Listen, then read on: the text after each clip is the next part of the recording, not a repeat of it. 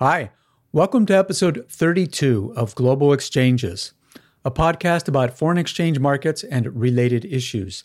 I'm Greg Anderson. In this week's episode, my co host Stephen Gallo and I will be talking about the surprising hawkish evolution we saw from the ECB last week and the potential impacts on the euro and broader FX markets. The title for this week's episode is ECB Hawks Want In to the Global Tightening Club. Hi, I'm Stephen Gallo, a London based FX strategist. Welcome to Global Exchanges, presented by BMO Capital Markets. Hi, I'm Greg Anderson, a New York based FX strategist. I'm Stephen's co host. In each weekly podcast like today's, we discuss our perspectives on the global economy and the foreign exchange market. We also bring in guests from the FX industry and from related financial markets like commodities. We strive to make this show as interactive as possible so don't hesitate to reach out by going to bmocm.com slash global exchanges.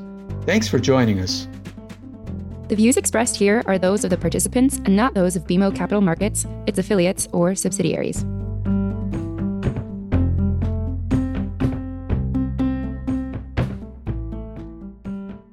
Thanks very much for that intro, Greg. I'm actually really excited about this topic today, but uh, let's just get things, uh, let's do things by the book. For the record, it's the 8th of February, 2022. Welcome to Global Exchanges, episode 32. Thanks for joining us. So, wow, where to begin? I guess I'll start by noting that three month implied vol in eurodollar drifted down to extremely cheap levels in late December and early January. The first week of January, implied vol was generally trading cheaper than 5.5. I guess that's one issue the FX market can say a giant oops about. It was quite a pop in eurodollar last Thursday and Friday. We ended up with a, about a 2% move in 24 hours. In fact, the width of Thursday's trading range, and, and by that I mean the gap from the high to the low, was actually bigger than the width of the trading range for the entire month of December. So let's start there, Stephen. What do you make of the price action? Well, although we can't say it convincingly yet, Greg, uh, that we're on the cusp of a major paradigm shift uh, in FX to a much higher volatility environment, the dynamic you mentioned could be one of the first pieces of evidence that the FX space is about to get a lot more exciting. Uh, as you know, and as some of our listeners know, we've been talking about the huge volatility in the rate space for months while FX has been pretty much a passive bystander and all that. Maybe things are finally changing, Greg. Lots of central banks have made hawkish gestures over the past few months without much of an impact on FX. So, why the 2% FX response to the ECB, do you think? A few reasons, Greg. Uh, one, because it opens the door to another type of paradigm shift, uh, which could at some point see the ECB exiting its negative interest rate policy. Two, uh, because the highest ranking ECB officials up until that time, uh, that, it, that is of the last press conference, were not equivocating about the path for interest rates in 2022.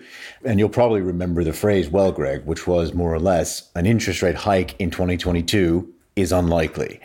At that last press conference, though, President Christine Lagarde started equivocating uh, while drawing attention to record high inflation in the euro area during the month of January she got a little bit more evenly balanced about the risk of a hike in 2022. Uh, I mean, this is not exactly a full account of what was going on behind the scenes at the last meeting of the governing council. What I've just described is what the market saw as a, as the effect or the result of that meeting. Now, Greg, I also think positioning in the euro had a substantial impact on price action uh, on that day. What do you think about the positioning factor in euro then, and also as it currently stands? Great question. I would tend to agree that there must have been some so called fast money players who were short euro headed into the meeting, and presumably they're out now. For what I'll call medium term money, I spent a lot of time parsing the CFTC's commitment of traders data, and specifically what is identified as the leveraged funds category within that data set. According to the survey that was taken two days prior to the ECB, IMM leverage funds were what I would call moderately short euro heading into the ECB meeting, with a position that was basically the same as it was the first of the year. My guess is that when we see that data from the survey that will be taken later today, we'll find that this group is still moderately short euro, with maybe only a slight reduction in the scale of their euro shorts. So, lastly, for long term money, and by that, I primarily mean market participants like central banks and equity managers who tend to only rebalance their currency weights maybe once a quarter or so. I think they went into this ECB meeting underweight euro, and I think they're comfortable remaining underweight euro uh, unless the rally extends another 3 to 5%, call it uh, further. So let's get you back in the hot seat, Stephen. How much has your outlook for euro dollars shifted? Yeah, thanks for asking, Greg. I appreciate it. I've reluctantly dropped my prior view for retest of the 110 level uh, during the first half of the year. If you think back to our annual outlook, uh, which we published in December, I had put 110 at the three month tenor for the euro dollar curve. And now what I'm saying is I think that the ECB shift will make a retest of that level or below less likely. Okay, uh, fair enough. So, Stephen, can you give us a run through of what you think are the key fundamentals or moving parts that we have to monitor between now and the March ECB rate decision? Well, in terms of the key fundamentals for monitoring, uh, in addition to, of course, the euro, Greg, I think one set of moving parts that will be relevant heading into the March ECB rate decision is euro area longer term sovereign bond yields and credit spreads. Uh, the adjustments we've been seeing already, and possibly more adjustments to come could feed directly into the next policy decision and possibly the bank's longer term forecasts. As for the economic data, uh, I don't think there's any more important print over the next month or so than the preliminary February reading on euro area CPI inflation compiled by Eurostat. Uh, that's released on March 2nd, eight days before the bank's policy announcement. And prior to the preliminary estimate for euro area inflation, uh, we get German inflation data handed to us on March 1st, uh, also for the month of February. Uh, I think the number one question I'm seeking an answer to is inflation. Uh, is it becoming a bigger problem for the euro area or is it close to peaking and rolling over? So, Stephen, let me ask you a follow up there. We talked about the so called club in our title. The club of G10 central banks that have already tightened is a small one. It is composed of the Norges Bank, Bank of England, and RBNZ. Now, looking at the calendar, it's interesting. The ECB's next meeting on March 10th is six days prior to the Fed's meeting on the 16th. The BOE is also the week after the ECB. Its next meeting is on March 17th. The uh, G10 central banks that have meetings prior to the ECB are the Riksbank, and that's day after tomorrow, the RBNZ on February 23rd, and then the Bank of Canada on March 2nd. Could what these central banks choose to do influence the decision of the ECB on March 10th?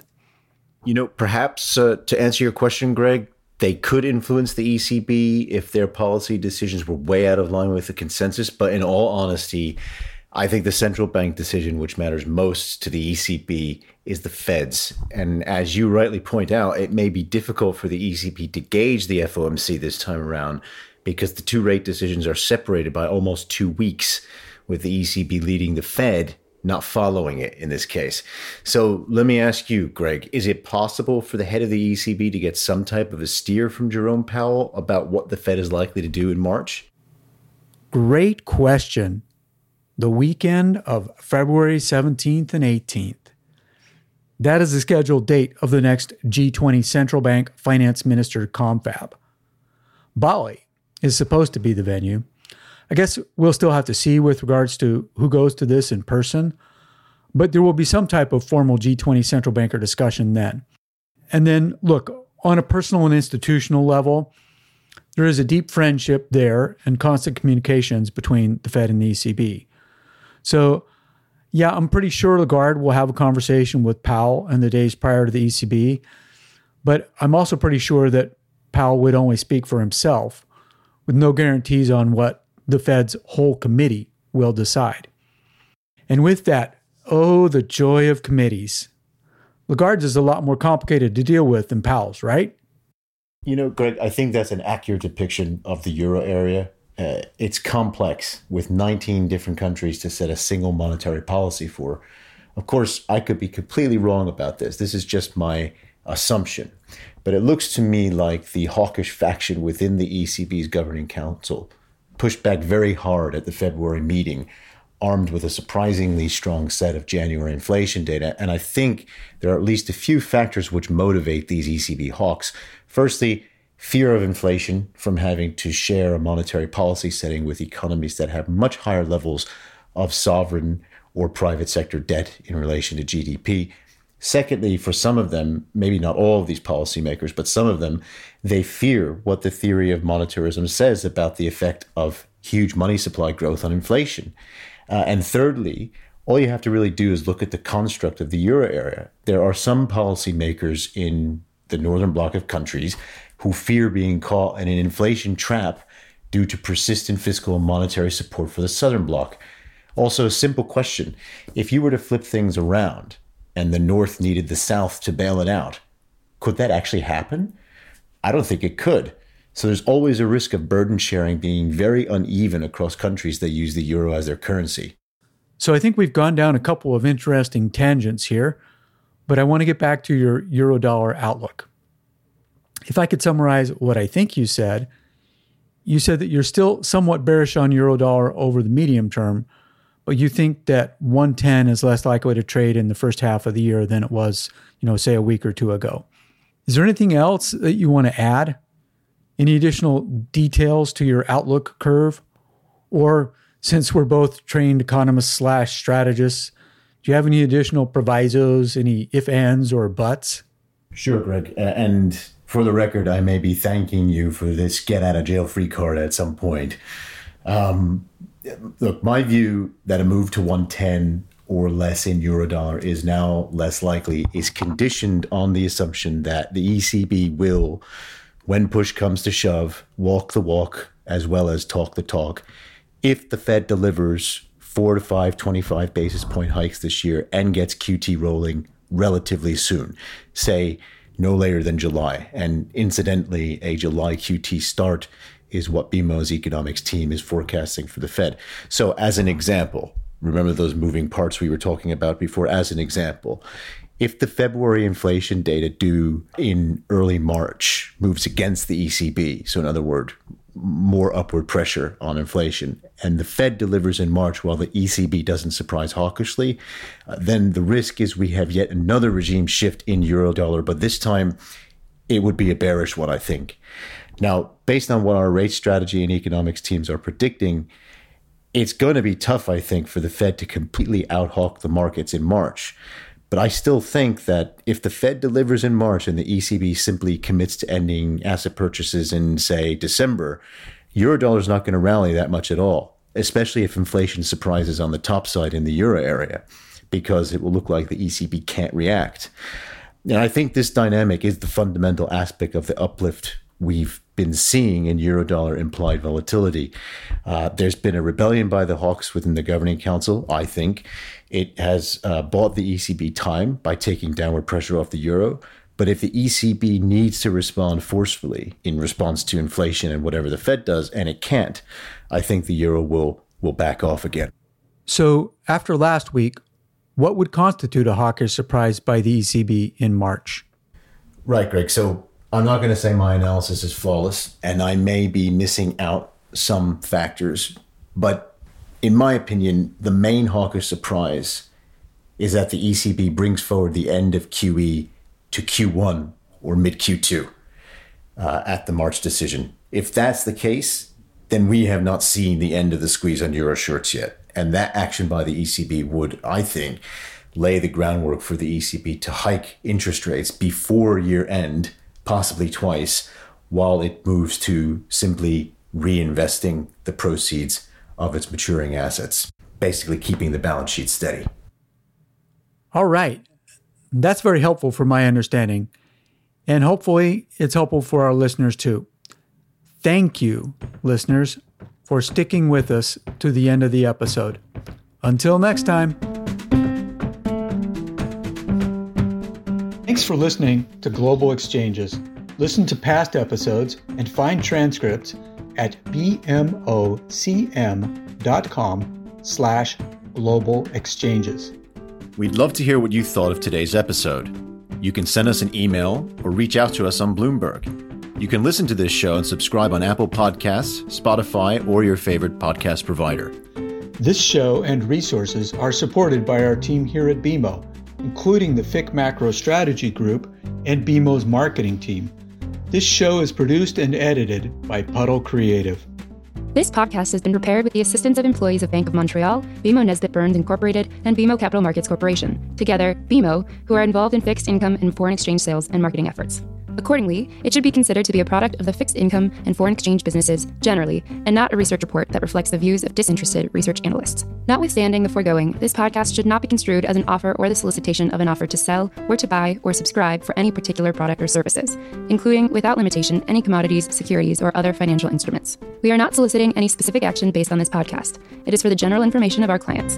It does not constitute a recommendation or a suggestion that any investment or strategy referenced herein may be suitable for you. It does not take into account the particular investment objectives, financial conditions, or needs of individual clients. Nothing in this podcast constitutes investment, legal, accounting, or tax advice, or a representation that any investment or strategy is suitable or appropriate to your unique circumstances, or otherwise constitutes an opinion or a recommendation to you. BMO is not providing advice regarding the value or advisability of trading in commodity interests, including futures contracts and commodity options, or any other activity which would cause BMO or any of its affiliates to be considered a commodity trading advisor under the U.S. Commodity Exchange Act. BMO is not undertaking to act as a swap advisor to you or in your best interests in you, to the extent applicable, will rely solely on advice from your qualified independent representative in making hedging or trading decisions. This podcast is not to be relied upon in substitution for the exercise of independent judgment. You should conduct your own independent analysis of the matters referred to herein, together with your qualified independent representative, if applicable. BMO assumes no responsibility for verification of the information in this podcast. No representation or warranty is made as to the accuracy or completeness of such information, and BMO accepts no liability whatsoever for any loss arising from any use of or reliance on this podcast. BMO assumes no obligation to correct or update this podcast. This podcast does not contain all information that may be required to evaluate any transaction or matter, and information may be available to BMO and or its affiliates that is not reflected herein. BMO and its affiliates may have positions, long or short, and affect transactions or make markets in securities mentioned herein, or provide advice or loans to, or participate in the underwriting or restructuring of the obligations of issuers and companies mentioned herein. Moreover, BMO's trading desks may have acted on the basis of the information in this podcast. For further information, please go to bmocm.com slash macrohorizons slash legal.